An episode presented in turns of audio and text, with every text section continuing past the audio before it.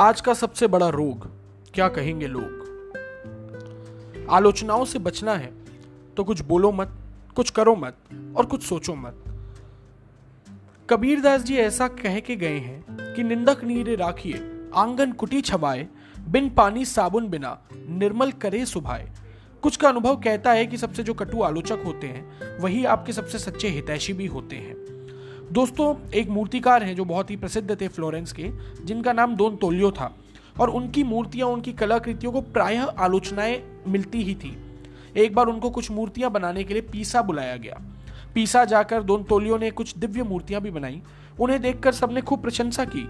इसके बाद पीसा में उन्हें कुछ और मूर्तियाँ बनाने के कार्य मिले, पर उसने ये कहकर स्पष्ट मना कर दिया कि इतनी प्रशंसा, इतनी तारीफ़ सुनकर मैं इतना आत्ममुग्ध, आत्मसंतुष्ट ना हो जाऊँ कि मेरी कला ही अवरुद्ध हो जाए।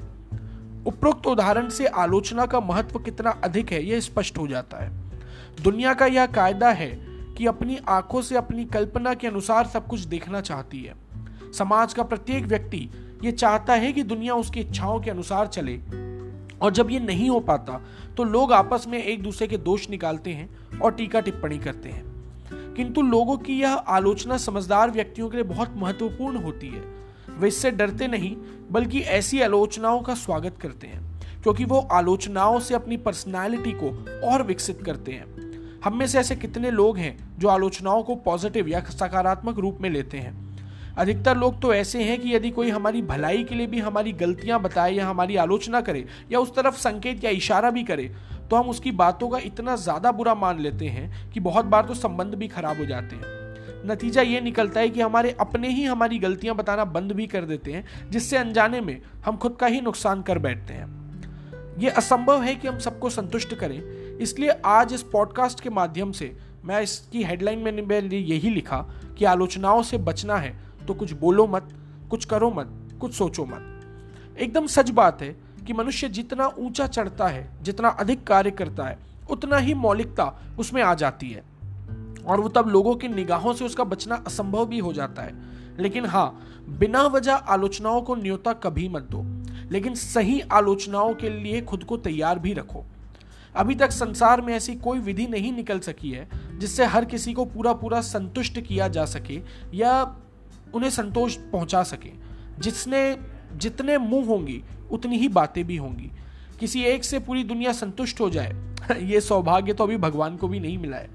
कुछ लोग महत्व पाने के लिए भी करते हैं आलोचना। निकम में लोग बड़े बड़े लोगों की भूल एवं दोषों से बहुत खुश होते हैं और कुछ महानुभाव तो ईर्ष्यावश भी करते हैं आलोचना। और जो मित्र आलोचनाओं की परवाह करके पूरा समय उसी में लगाते हैं, वो मौत से ज़्यादा मामूली सिरदर्द की परवाह करते हैं। नजरअंदाज करिए आलोचनाओं को।